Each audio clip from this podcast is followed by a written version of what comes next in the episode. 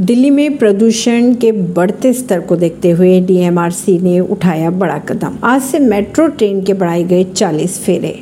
DMRC की अगर बात करें तो दिल्ली मेट्रो आज से, यानी कि 25 अक्टूबर से अपने नेटवर्क पर सप्ताह के दिनों में 40 अतिरिक्त फेरे लगाएँगे। दिल्ली एनसीआर में यात्रियों के बीच सार्वजनिक परिवहन के उपयोग को बढ़ाने के उद्देश्य से ये योजना बनाई गई है। यह कदम राष्ट्रीय राजधानी दिल्ली में प्रदूषण से निपटने के लिए ग्रेडेड रिस्पॉन्स एक्शन प्लान यानी ग्रैप सेकंड लागू किए जाने के कुछ दिनों बाद आया सामने। परवीनर सिंह नई दिल्ली से।